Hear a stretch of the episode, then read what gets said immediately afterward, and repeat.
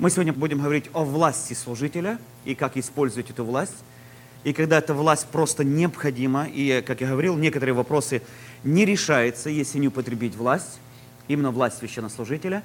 И вторая часть у нас будет, мы будем говорить о принципах и целях части консультирования как исповедь. И в конце я хотел бы, чтобы у нас были даже мнения свои, может быть, какие-то идеи, может быть, какой-то опыт. Это то, что мы просили, чтобы мы могли здесь делиться опытом между собой. А вначале у нас, как всегда, духовный час.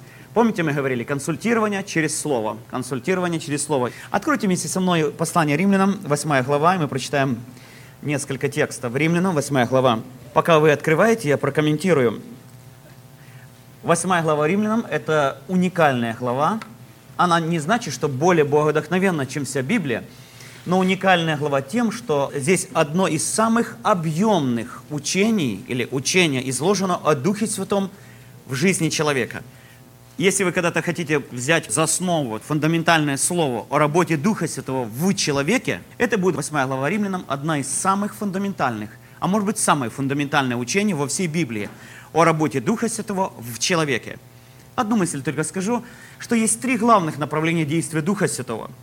Первое направление – это действие Духа Святого без человека или вне человека. Когда Дух Святой совершает некоторую работу самостоятельно, скажем, вне человека, без сотрудничества с человеком. Помните, Дух Божий носился над водой. Это было действие Духа Божьего без человека. Второе направление действия Духа Святого – это действие Духа Святого в самом человеке или для человека. И третье направление – это действие Духа Святого через человека – Итак, без человека, для человека или в человеке. И третье, через человека. Так, восьмая глава Римлянам – это действие Духа Святого в человеке или для человека. Кстати, здесь встречается 16 раз, встречается имя или личность Духа Святого. До того, как в семи главах, первых семи главах, всего встречается один раз. Итак, мы читаем, пожалуйста, текст 8 глава Римлянам с 14 стиха ниже. «Ибо все, водимые Духом Божьим, суть сыны Божьи, Потому что вы приняли не духа рабства, чтобы опять жить в страхе, но приняли духа установления, которым, Духом Святым, взываем «Ава Отче». Сей самый Дух свидетельствует Духу нашему, что мы дети Божьи. Ибо все водимые Духом Божьим, суть Сыны Божьи. Потому что мы не приняли духа рабства, чтобы опять жить в страхе, но мы приняли духа усыновления. Запомните атрибут Духа Святого, Дух усыновления, которым взываем «Ава Отче». Сей самый Дух свидетельствует Духу нашему. В другом переводе с Духом нашим, что мы дети Божьи. Я возьму буквально пару минут и скажу, в каком контексте написан этот текст, потому что начинается этот текст словом «ибо». Выше апостол Павел говорит, что все согрешили и лишены славы Божьей в первых семи главах. Потом он говорит, что мы можем оправдаться только верою в жертву Иисуса Христа. С 3 главы 20 стиха и до конца, скажем, 5 главы. В 6 главе он говорит о свободе от власти греха. В седьмой главе он говорит о свободе от закона или контроля закона. И в восьмой главе как раз он и говорит, что дело Христа может стать нашим через Дух Святой, через водительство Духом Святым. И так, восьмая глава, это можно сказать глава водительства Духом Святым или жизнь по Духу, жизнь в Духе. И в частности, апостол Павел говорит о борьбе плоти и духа. Помните, двух начал в человеке – и мы можем возрастать и быть водимы Духом Святым. Это такое короткое, скажем, экскурс по самому слову. Я бы рекомендовал подчеркнуть два выражения. «Ибо все водимые Духом Божьим суть сыны Божьи». Ибо мы приняли не духа рабства, чтобы опять же страхи, но духа установления, который мы называем Ава Очи. И там написано, сей самый дух свидетельствует духу нашему, что мы дети Божьи. Я очень кратко остановлюсь на этом тексте, потому что ну, не наш даже главный это будет текст – я хочу объяснить вот эти два выражения. Есть Дитё Божье, а есть Сын Божий. Дитё Божье и Сын Божий. Слово «дитё» в оригинале большая часть говорится о принадлежности. Если можно повторить это слово, о принадлежности. Но все водимые Духом Божьим суть сыны Божьи. Кстати, если взять образ мышления апостола Павла и текст, опять же, оригинала, он говорит как раз об этом, ибо все водимые Духом Божьим – могут возрастать в совершеннолетие и вступить в полноту своих сыновьих прав.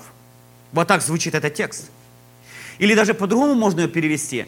Ибо только водимый Духом Божьим Дитё Божье по принадлежности ко Христу может возрастать в зрелый возраст и через это вступить в полноту своих сыновьих прав. Дети Божьи, мы входим через рождение свыше. Аминь. Но в совершенство, в совершенство, в духовный рост просто невозможно, невозможно войти без водительства Духа Божьего. Если вы согласны, можете сказать аминь. Вот как в общение с Богом мы не можем войти без Иисуса Христа, ибо Он есть путь, истина и жизнь. И никто, давайте добавлю, и никак не приходит к Отцу, как только через меня. Вот так в откровение Слова Божьего, откровение Божьей истины, в откровение Божьего роста, или можно сказать Христа в нас, и водительство в совершеннолетний возраст или в духовный рост, просто невозможно без водительства Святого Духа. Так я повторю еще раз, есть два выражения. Дети Божьи говорится о принадлежности. И это действительно нам сказал внутри нас Дух Святой, Дух усыновления, что мы дети Божьи. Но все водимые Духом Божьим, они возрастают в совершеннолетие и вступают в полноту своих сыновьих прав. Я возьму буквально две минуты и объясню э, вот этот текст, опять же, текстом, который употребляет апостол Павел. Не закрывайте этот текст, пожалуйста, откройте послание Галатам. Послание Галатам, 4 глава, с 1 стиха. Здесь говорится, что люди, которые находились под законом, это были дети или младенцы даже. Но только в благодати мы можем быть совершеннолетние сыны. И он объясняет, апостол Павел, этот принцип.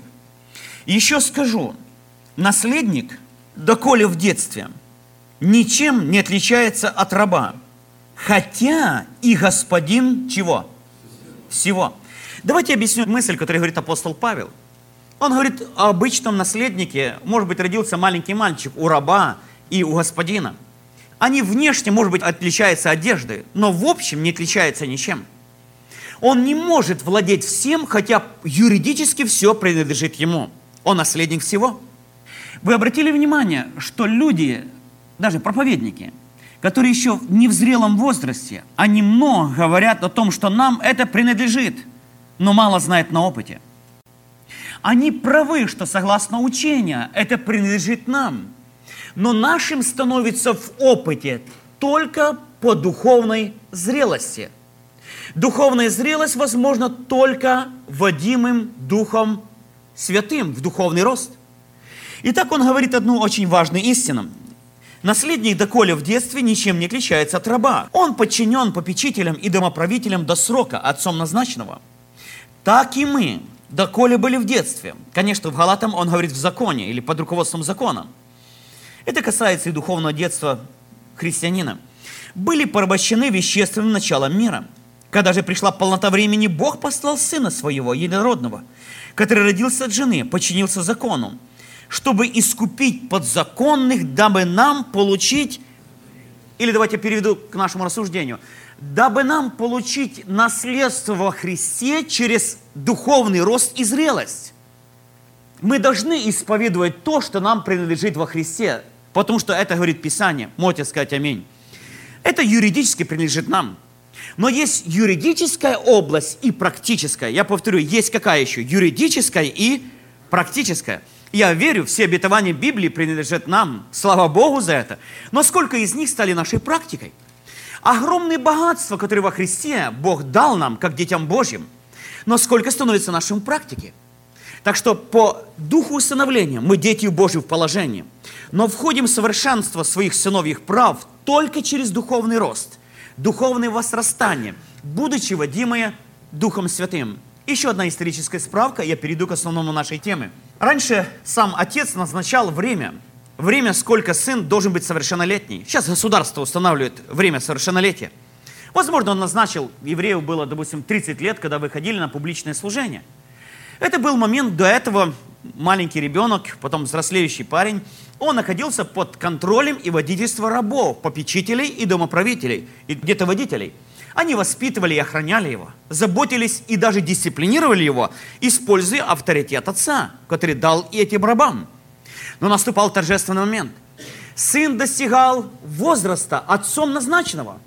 Чаще всего совершалось семейное торжество.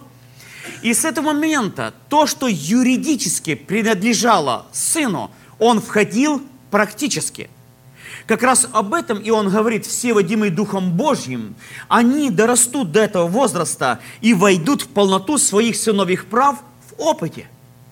Моя сегодня мысль, я хочу очень понуждаться быть водимым Духом Божьим. Я очень хочу, чтобы мы были водимы Духом Божьим, особенно в четырех направлениях.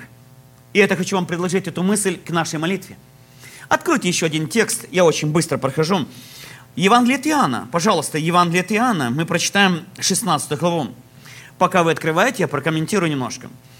Особенно в Евангелисте Иоанн описывают последние проповеди или учения Иисуса Христа перед Его страданиями. Из 13 главы, с 13 главы Евангелия от Иоанна Иисус говорит о другом утешителе. С 13 главы Евангелия от Иоанна Иисус говорит о другом утешителе. Вы открыли 16 главу. И помните, он говорит, лучше для вас, чтобы я пошел, ибо если я не пойду, утешитель не придет.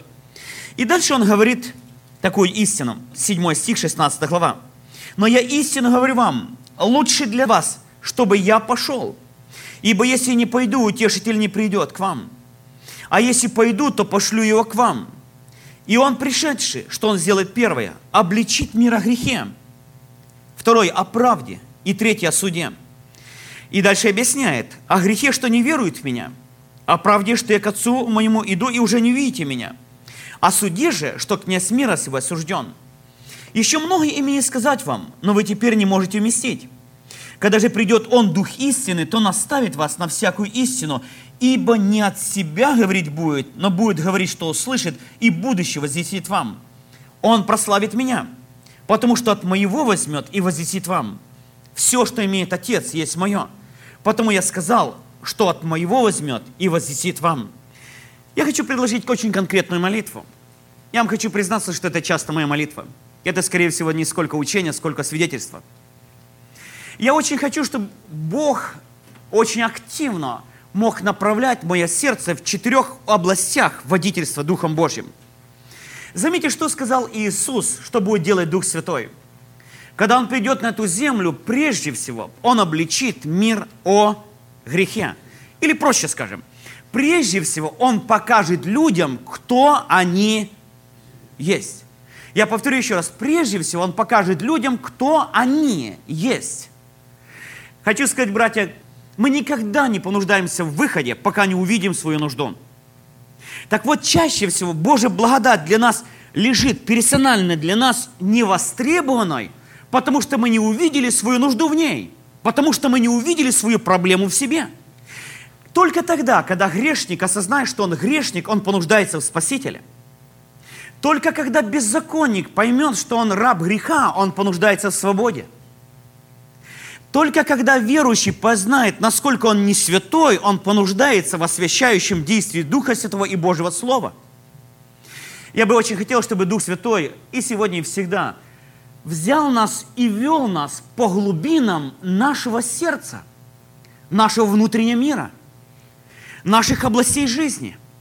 И не только, как мы говорили, на уровне дел, но на уровне нашей сущности. Я повторю, на уровне нашей сущности. Мы уже говорили, я хочу привести один из примеров одного из самых прекрасных служителей Ветхого Завета. Я просто восхищаюсь им, даже не так и не закончена работа.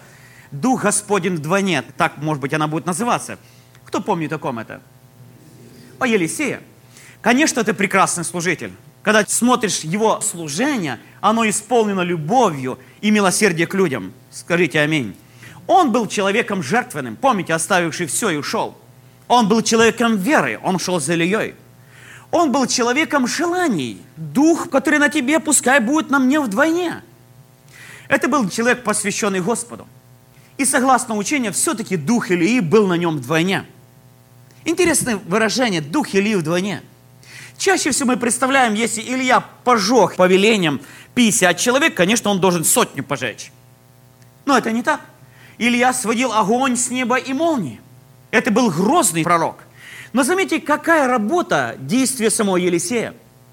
Первое, что он делал, точно как Илья, он ударил милотью и расступилась вода. И встретили его жители, говорят, Елисей, местность прекрасная, и город стоит на хорошем месте. Только проблема с водой, что она непригодна для питья. И заметьте, второе чудо, которое делает Елисей, берет чашу соли, идет к потоку и высыпает. Так говорит Господь. С этого момента это будет прекрасная вода. Я просто потрясен иногда его характером. Наш отец Елисей, маленький дом для нас. Мы хотим пойти, срубить дерево и построить побольше. Пойдем с нами. И он идет вместе с своими учениками.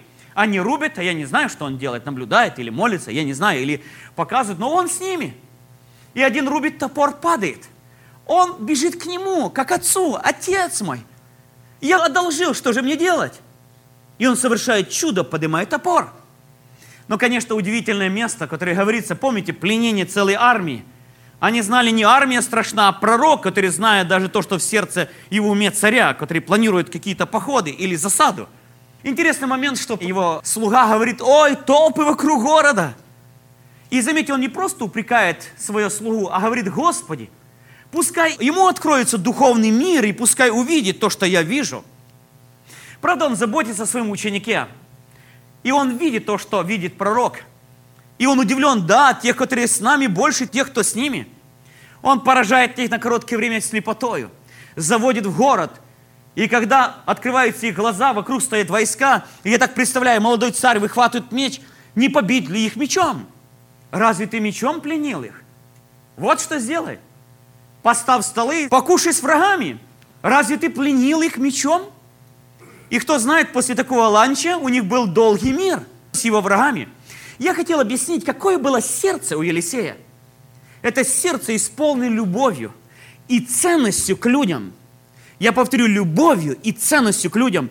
Смерть котле. Он высыпает муку и говорит, это здорово, кушайте теперь.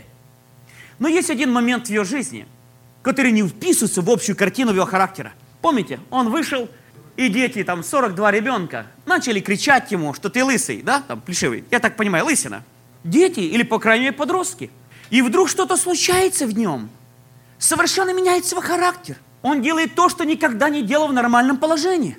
Он проклинает их именем Господа, и выходит медведица и растерзывает этих детей.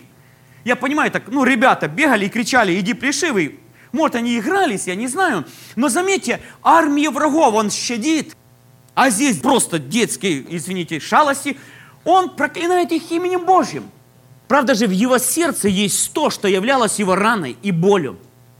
Он не мог принять свой недостаток. И когда кто-то наступил на его плешь, в нем сработало все то, что не срабатывало никогда. Мой вопрос. Мы, служители, находимся в области сражений, не только духовных сражений, но болезненных ран со стороны людей, не правда ли? Не всегда нам говорят хорошие вещи – Почти все церкви пережили деление, трудности, конфликты. И я верю, что много, я говорю образно говоря, плешей есть в сердце служителей. И если они не будут исцелены, если Дух Божий не подведет к ним и не покажет, вот твоя проблема, вот твоя боль, вот твоя рана, настанет рано или поздно момент, когда кто-то прикоснется к ним, и мы среагируем так, как никогда бы не хотели реагировать. Мы иногда делаем неразумные вещи. А знаете почему? Потому что, возможно, противники подошли к этой ране до того, как нас подвел к ней Дух Святой, чтобы исцелить ее. Сколько есть вещей в нашей памяти, в наших эмоциях, в нашем побуждении, в нашем прошлом. Я бы очень хотел, чтобы мы были водимы Духом Божьим, и Он проник нас по глубинам нашего сердца. Когда мы объяснили себе не просто, что мы делаем, а почему мы делаем. И особенно, пожалуйста, невозможно быть открытым для водительства Духа Святого в своих глубинах сердцах, если мы не будем себе отвечать на вопрос, почему я так делаю и почему я так реагирую. Кто знает, о чем я говорю, что иногда нас удивляет наша реакция. Ну зачем я так отреагировал? Можно было бы намного проще. Да я не хотела, взорвался. Я не хотел, но во мне все поднялось. Я понимаю, иногда бывает это справедливый гнев на что-то. Но чаще всего чаще всего, это именно вот этой плешь, который нуждается в принятии и исцелении. И я бы очень хотела, чтобы, как говорит апостол Павел, служителю Тимофею, вникай в себя или проникай вглубь себя, своей сущности, побуждений и целей. И туда можно проникнуть с учением, светильником Господним, и я верю, будучи водимым Духом Божьим. Первое, что делает Дух Божий – он ведет человека к познанию, кто он есть. И не только грубых, так как мы называем, грехах, но в тонких вещах, которые нуждаются в Божьем прикосновении и исцелении.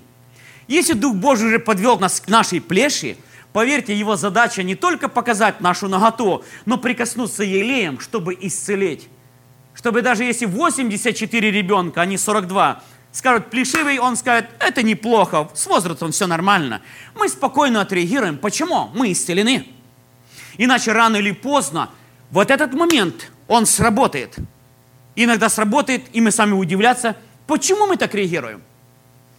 Я повторю еще раз, на мой взгляд, именно служители нуждаются в серьезной, серьезной и тщательной работе над своей душой, время от времени попадать в такой санаторий Духа Божьего и Божьего Слова и служение друг другу, чтобы, исцеляясь, выходить свободными, радостными и счастливыми, без ран, боли прошлого, ну и, как мы сказали, реакции на плеши. Я сейчас говорю о реакции на непринятие своих вещей.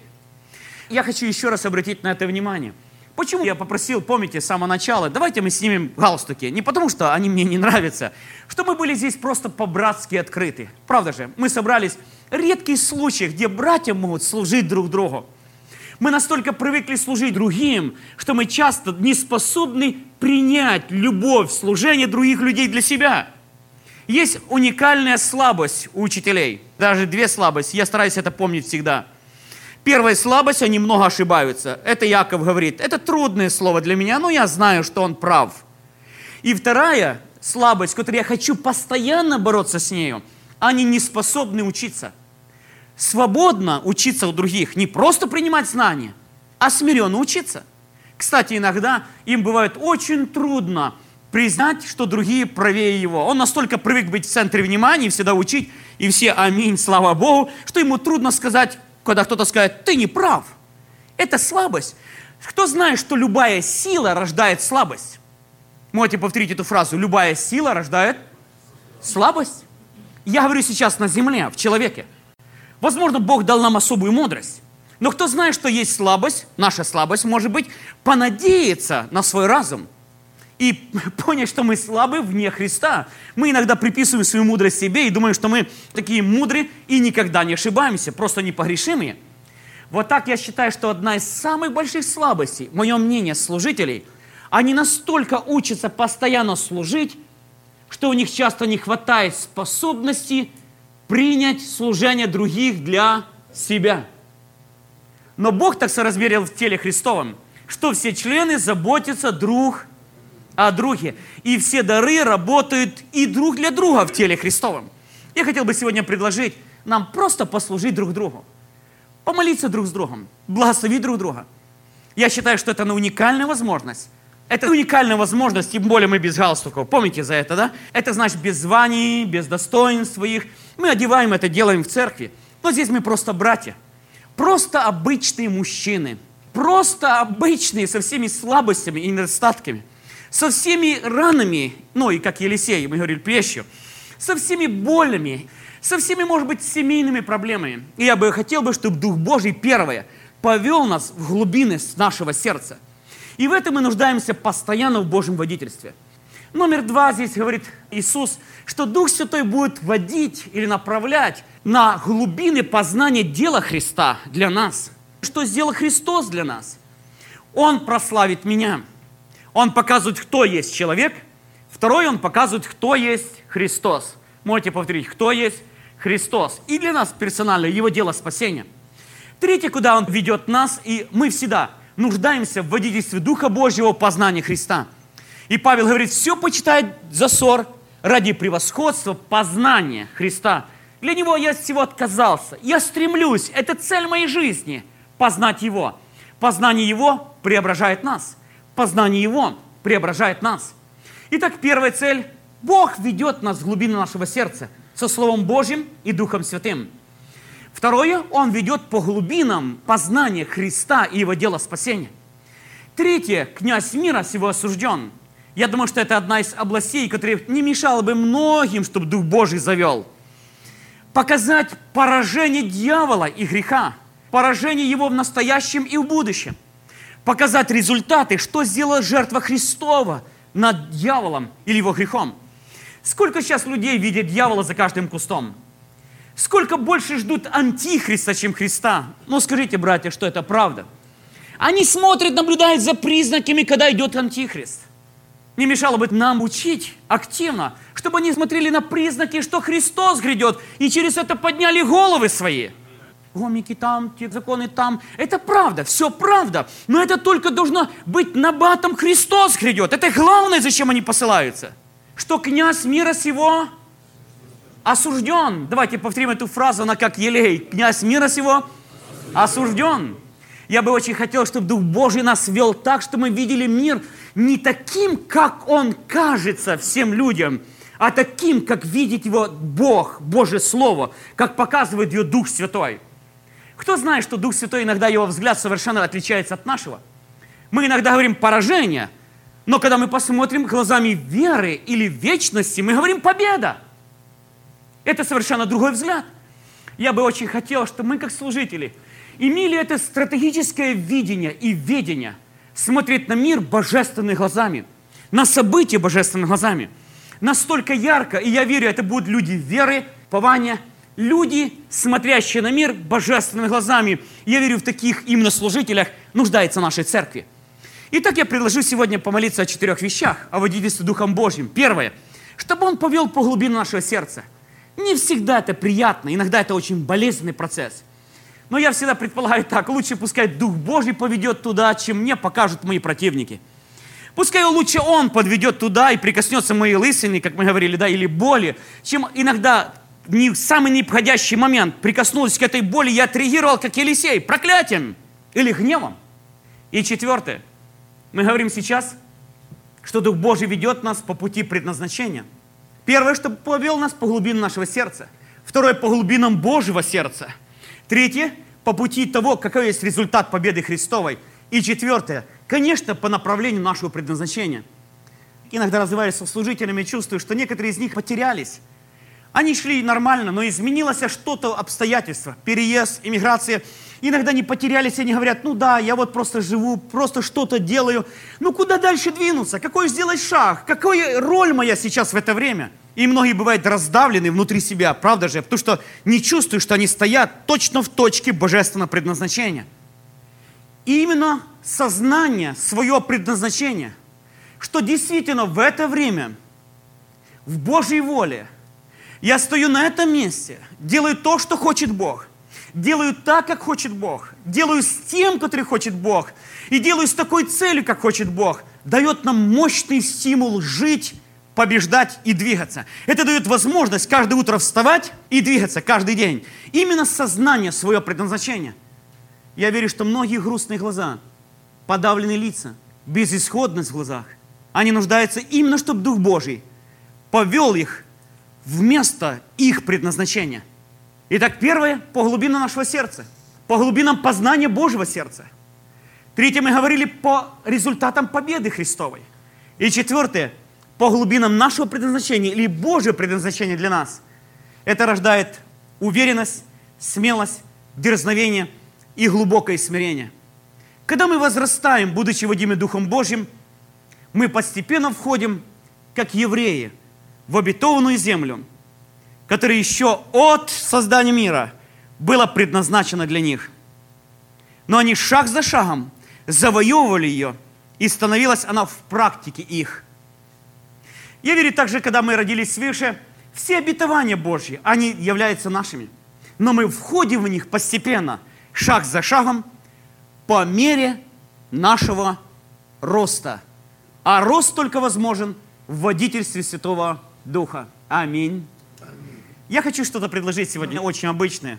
Я хочу, чтобы мы сегодня взяли и после краткой молитвы могли разбиться на групп 4-5 человек. Я бы очень хотел предложить вам просто послужить друг другу.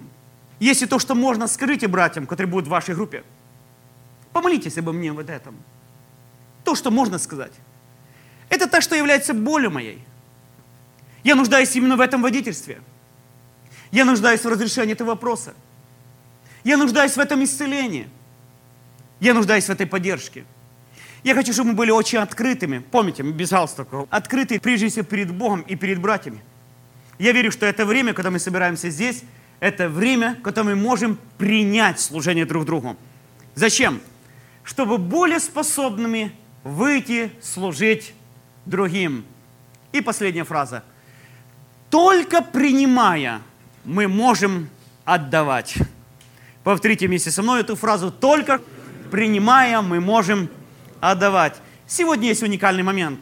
Я хочу предложить такую молитву. Будем свободны, мы не связаны формой. Мы станем на ноги, мы помолимся, и потом вторую часть. Разделитесь, пожалуйста, по группам, помолитесь друг о друге, поддержите друг друга, благословите. Мы имеем право поддерживать друг друга и служить друг другу. Это нормально новозаветнее служение. Кто помнит, какие последние три принципа мы прошли? Без конспектов.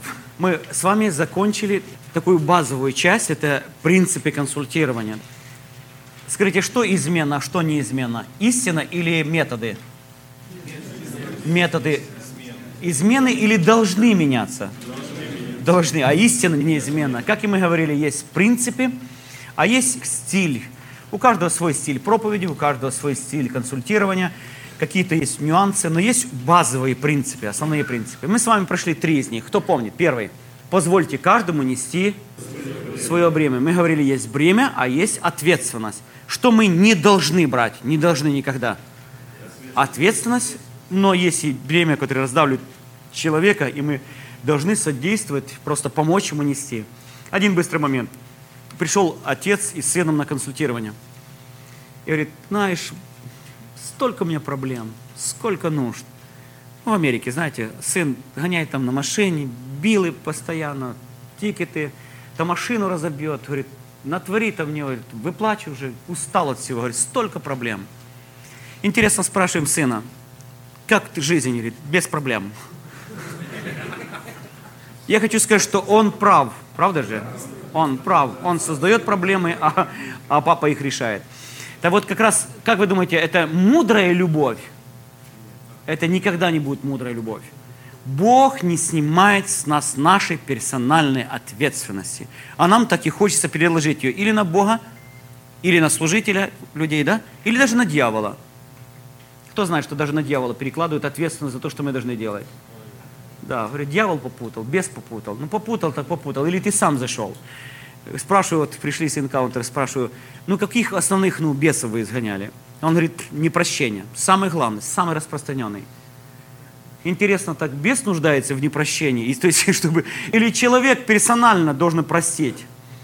Так что нам нельзя снимать ответственность. Аминь. Нельзя. Сколько человек несет. А вот бремя, если оно непосильно, мы должны помочь нести. В человека есть четыре области. Помните, какая область? Область нашей сущности.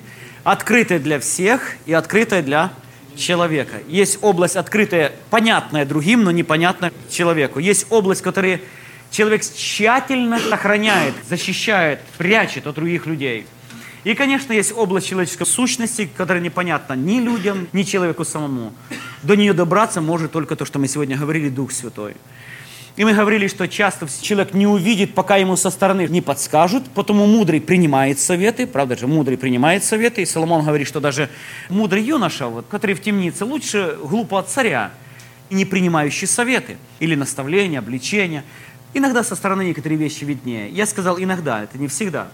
Но есть области, которые мы, как консультанты, скажем, не узнаем, пока человек сам не откроет. Правда же, это его ответственность. Если он прячет, это его, в общем, право прятать или открывать. Но иногда, вот пока он не откроет, просто не понять эту область. И мы сказали, что чаще всего корень проблем лежит не в открытой области, не на поверхности. Чаще всего в области, которые прячут, или в области, которые непонятно ни людям, как говорят, ни окружающим, ни человеку. Чаще всего именно в этих областях лежит движущая сила. Помните, мы говорили в прошлый раз, движущая сила наших действий. Мы с вами в прошлый раз говорили, что даже зависть может быть мощным двигателем даже в служении. Скажите, зависть может в принципе быть мощным двигателем в хороших вещах? Сам факт хороший. Да, но в сути своей это все-таки дело зависти. Может быть, даже соперничество, допустим, заставлять человека работать день и ночь. Да, такое, знаете, вот зависть, болезненная реакция. А может человека чувство униженности, раздавленности, кто-то их просто унижал, подавлял, ты ничего не стоишь. И доказывая вот этому обидчику, он всю жизнь загоняет себя день и ночь, чтобы достичь вершин и доказать ему, что я чего-то стою. Самодвижение, саморабота может быть правильная. Но мотив и цель всегда будут неправильны. Такие люди чаще всего много работают, но мало получают ответы на молитвы. Иаков говорит, помните, просит не на добро, а чтобы что? Апостол Павел говорит, что братья выше некоторые из любви к нему, а некоторые из зависти. Их цель была сказать Павлу, мы без тебя тоже справимся, увеличить тяжесть его уст. А некоторые вышли из-за любви. Павла нету, надо делать его дело, продолжать. Они подхватили его эстафету, ободренные какой-то мере ее смелостью в вузах.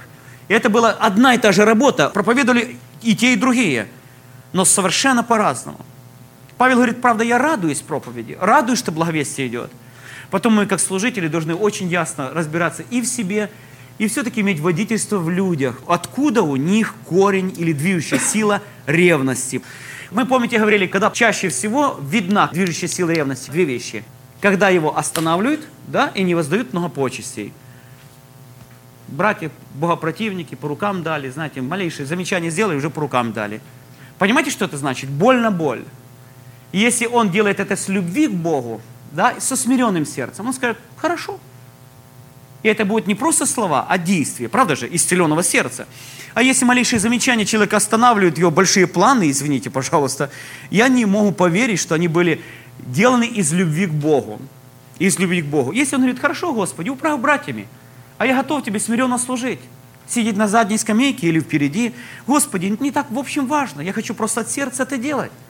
Это печать на сердце человека и на его движении, на его работе. Она очень важна. А в общем мы люди. Итак, мы говорим сегодня о одной из важных вещей, важных вещей консультирования – исповедание. То есть через исповедание мы в какой-то мере можем увидеть ту область, которая скрыта от посторонних, но открыта самому человеку. Да? Это чаще всего именно эта область. Я хочу перед тем, как мы начнем эту тему, сделать маленький тест. Можете сказать, консультирование равно исповедание? Или исповедание – это и есть все консультирование? Два слова, да или нет? Ни в коем случае. Для многих в сознании, или для некоторых в сознании, все консультирование заключается только в исповедании. Но хочу сказать, что это только одна из важных, но частей консультирования. Само исповедание. Само слово исповедание имеет два главных значения. Слово исповедовать. Первое значение это признавать или провозглашать, скорее всего, провозглашать веру в Бога или в какую-то доктрину, или принадлежность к вере.